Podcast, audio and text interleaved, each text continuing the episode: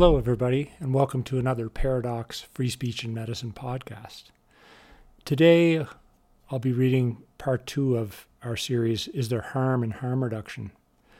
Once again, if you prefer to read this rather than listen to it, you can go to the original post at paradox.substack.com and you'll get this along with the memes and visuals. Is There Harm in Harm Reduction Part 2? The solution to addiction is not at the bottom of an empty pill bottle. The solution to drug addiction is unlikely more drugs. Big Pharma was a big part of creating this crisis in the first place. At minimum, it poured gasoline on a fire lit by the loss of religion, social, and community connections. Yet, of course, Big Pharma has come up with the solution, which is surprise, more drugs. Call me Mr. Suspicious Pants, but I just don't trust them. But according to the experts, TM, the best thing to do for narcotic addicts is to put them on opioid replacement therapy, ORT, in opioid replacement programs, ORPs. Methadone was the first drug used for ORT, and for many decades was the only show in town.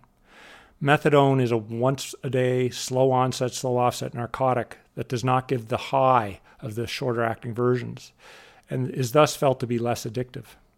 But like other narcotics, methadone still blunts emotion, saps energy, and likely causes increase in chronic pain over time through receptor upregulation. This phenomena is known as narcotic induced hyperalgesia. As mentioned in part 1, ORT is an odd name, as it implies that the addict's problem is that he lacks opioids. But, but a few generations ago, the name made more sense. Those entering a methadone program would sign a contract. They agreed to stop using other drugs, and methadone replaced the drug they were giving up. Admission to the program, continued attendance, and continuing to receive methadone was contingent on adhering to the contract.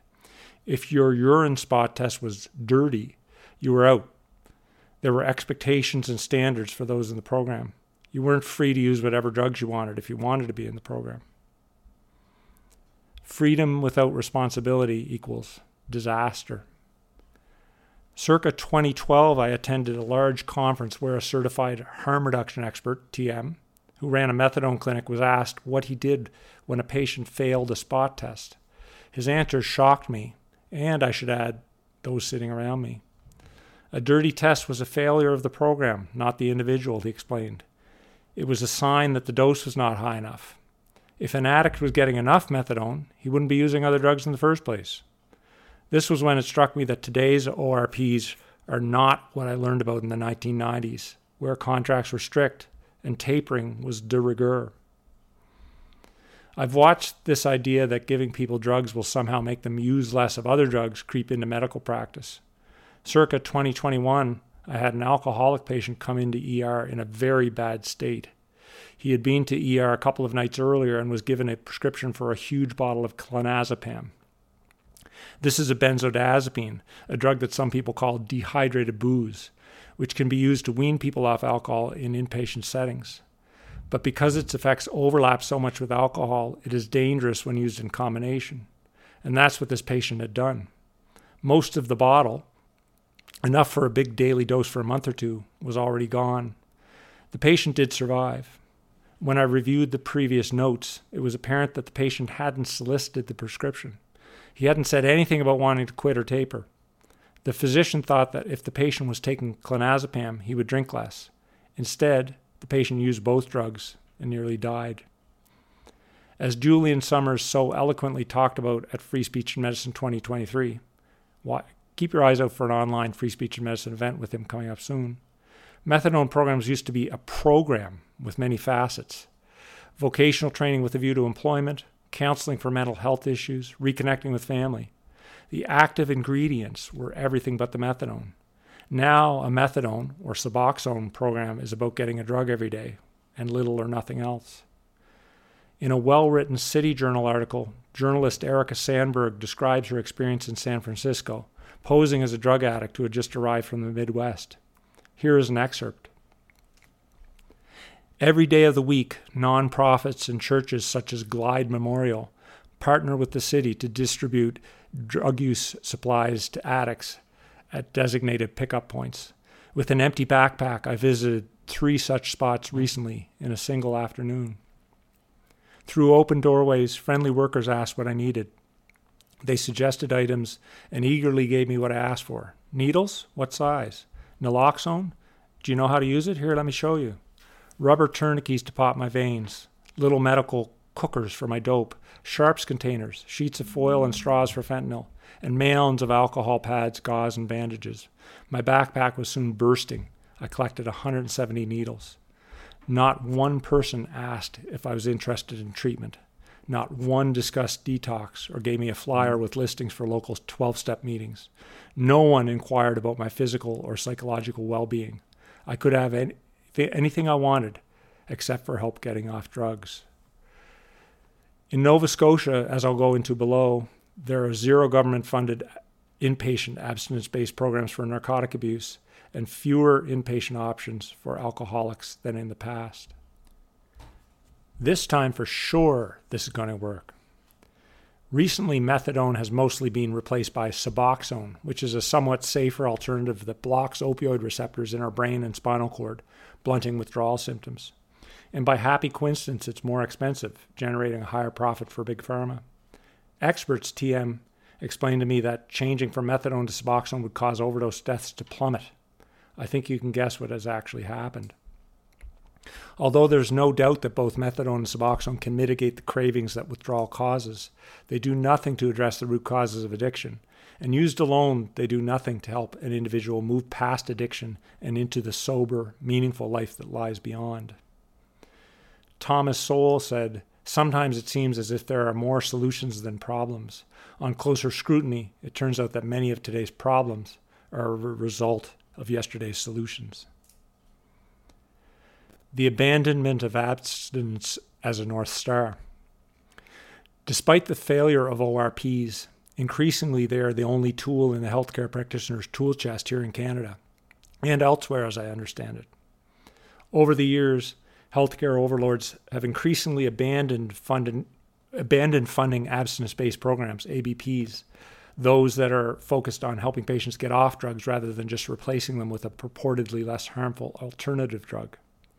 Most ABPs also involve reintegrating into the community, be it through finding a job, having a sponsor in the community, reconnecting with family, finding a group home, a church, whatever. ABPs are organized on the belief that sending a person directly back into the same environment and circumstances that stimulated him to be addicted in the first place will likely torpedo his chances of staying sober, even if we do give him methadone or Suboxone and ORP. Harm reduction, including needle exchanges, supervised injection sites, shelters, ORPs, and safe supply, have replaced abstinence based programs. These interventions are more left brained and mechanistic, with no need to bring in all that controversial spirituality or, God forbid, religion, which were the foundation of success in 12 step programs.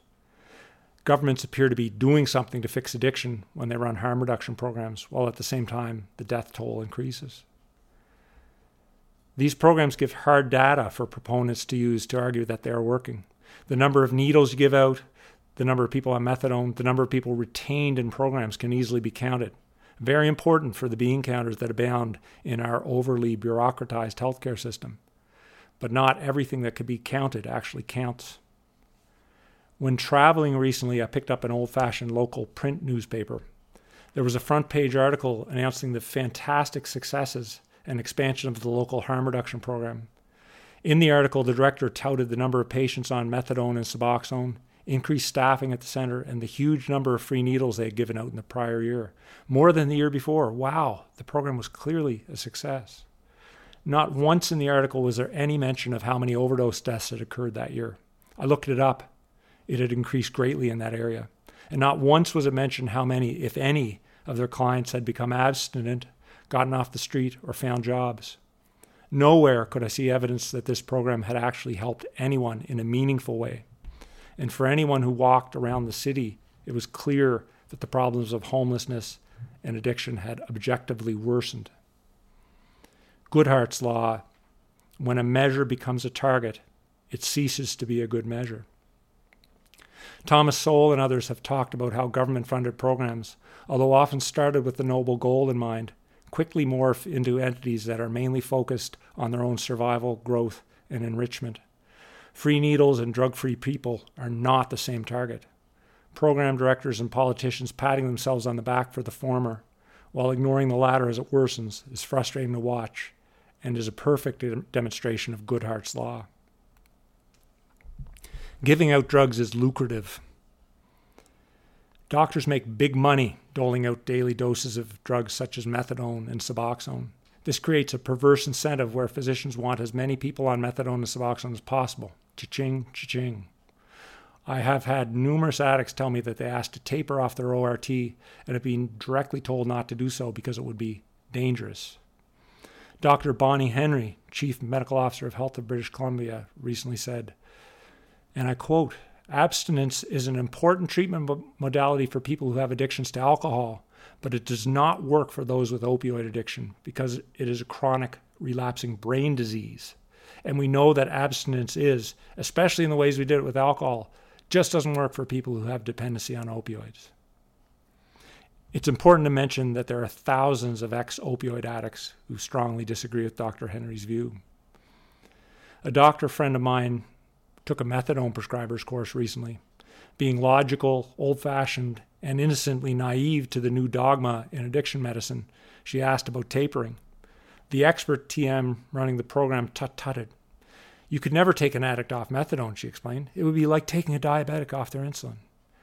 She was told that addiction is a lifelong disease that can only be treated by replacement and harm reduction. In many provinces, addiction specialists who run ORPs are among the highest paid physicians. For instance, a CBC article from Newfoundland details how two of the highest 10 paid physicians in that province run methadone clinics. One bills $1.6 million per year, the other only 1.2 million. This is many times more than a regular old family doctor can manage to bill. It's also far more than your neurosurgeon earns, and he trained for eight extra years beyond med school and has to be ready to get called in at 3 a.m. to do a delicate emergency operation on your brain. Abstinent based programs are not a panacea, but they should be an option. Why were abstinence based programs abandoned? Well, here's my understanding. These programs are expensive. Many patients fail, many relapse. Being sober is hard. Those who work in these programs are poorly paid for a difficult and emotionally taxing job. It's much easier just to hand out opioid replacement therapy. Currently, if you're an addict in Nova Scotia and you want help, the only help I can get you is to refer you to start an ORP. And unlike something like cancer treatment or a referral to neurology, there's no way to start on opioid replacement. On the other hand, if you want to get off drugs, there are currently no government funded inpatient or residential programs. If you want one, you'll have to search around yourself for a handful of community led residential ABPs. The ones that I know are always begging and scraping to find enough money to keep the lights on. If you want to donate, for just one example, check out Talbot House in my home of Cape Breton. There are some excellent and highly regarded residential programs like Homewood, which you can access if you or someone you know has 10 or 20 large burning a hole in your pocket. The specter of withdrawal. This may seem like an aside, but I believe the exaggeration of the difficulty and danger of opiate withdrawal contributes to the move away from abstinence and is part of the push to go all in on harm reduction. I highly recommend the book Romancing Opiates by Theodore Dalrymple, aka Dr. Anthony Daniels. You can't go wrong with any of Dr. Daniels' books, by the way. I think he is perhaps the most brilliant writer of our age. I'll give you a Substack length version of his book here. Nowadays, we talk about withdrawal from opioids as something cruel, inhumane, dangerous, and possibly deadly. We keep people on narcotics and ORPs for long periods of time, sometimes for life, and if we taper at all, we do it extremely slowly. Opiate addicts are given the impression that they can't stop on their own, and in fact, to do so would be dangerous. They get tied into potentially counterproductive ORPs that are expensive for the taxpayer and coincidentally highly profitable for the physicians who run them and for Big Pharma. Movies like Trainspotting and other pop culture depictions of opiate withdrawal helped make it the boogeyman it has become. The problem is this story is wrong. Opiate withdrawal is no doubt very difficult. Gooseflesh, chills, sweats, diarrhea, vomiting. I've seen it many times, and it ain't no picnic. But pure opiate withdrawal is not medic- medically dangerous, unlike withdrawal from other substances such as Valium or other benzodiazepines, barbiturates, or alcohol. People withdrawing from opiates sometimes feel like they want to die, but they won't. When tens of thousands of heroin addicted soldiers arrived home from Vietnam at the end of the war, the vast majority simply stopped using. They had things to do, and drug addiction had not been de- destigmatized in their families and communities. When Chairman Mao took over China and announced that all opiate addicts would be summarily executed, the vast majority simply stopped using. They preferred to stay alive. When the Beatles slash Rolling Stones slash every famous musician from the 1960s wanted to kick heroin, they sweated and shat and cursed for a weekend, often in the comfort of the Betty Ford Clinic, and then moved on with their life. I still meet many recovered addicts who did the cold turkey method. One memorable patient had lived in Ontario for years. He got a call that his mom had fallen ill, and he had come. He had to come home to Cape Breton too sweet. He bought a plane ticket for Monday. His mom didn't know that he had developed an addiction, and he didn't want her to find out. He needed to be ready to look after her. He paid a friend to lock him up in his basement for the weekend with the instructions to bring me food to the basement window, but don't let me out no matter what I say. He flew home Monday morning a little weak and unwell, but having kicked his opioid habit. When I met him, he hadn't used it in the 12 years since then. Withdrawal is a speed bump, not a brick wall. My somewhat belabored point with all this is that people can and do quit drugs when they really want to, when they are motivated, when they have something meaningful to move on to. Withdrawal is not cruel and unusual. It's a necessary hurdle that an addicted person must jump over to become drug free. Is it better to just rip the band aid off quickly? There was a very interesting study done on smoking cessation in Britain several years ago. It compared those who tapered smoking, i.e., cut down over time with the goal of getting to zero smoking, with those who simply quit immediately and dealt with the withdrawal. The result was surprising to some, but fit with my own experience with patients. Those who just quit were more successful by a significant margin. Why? Likely because those who slowly taper are actually in a mild withdrawal as long as they're tapering. They're cranky, irritable, and hungry, but are still smoking. They put up with this for many months instead of the relatively short few weeks of the same but debatably more intense withdrawal after just quitting. The chronic withdrawal is so difficult to deal with that many just say, the heck with it, and go back their original pack per day or whatever. Rip the band aid off quickly or peel it off slowly and painfully. It seems like the former works better, at least for smoking. I have to wonder do we make it harder for people to become narcotic abstinent by slow drug tapers? Are we prolonging their agony in a vain attempt to avoid ultimately unavoidable withdrawal and discomfort? Slow tapers or no tapers and ongoing attachment to ORPs may also unintentionally make it harder for a person wanting to achieve a sober lifestyle to do so. Having spoken with hundreds of patients over the years who have become who have overcome addictions, there's one common refrain: stay away from other users. If you quit smoking last week, don't go to a party and hang around with your three friends who all smoke. If you quit alcohol, don't head to a party with your friends who like to drink. If you want to stay off drugs, don't hang around with other people who are using. Help centres and shelter projects, like those planned for cities like Halifax, Sydney, and Moncton here in the Maritimes of Canada, by nature warehouse addicts. Interestingly, surveys have shown that addicts themselves don't want this either, as they recognize that finding a supportive environment away from other drug users is best for them personally. Integration into non drug using environments, not enforced cohabitation and constant contact with other drug users, is what a person needs to be sober and regain a meaningful and healthy life. Do harm reduction programs really help? Or do they enable users to continue their habit, thus increasing risks overall? Stay tuned for part three of Is There Harm in Harm Reduction?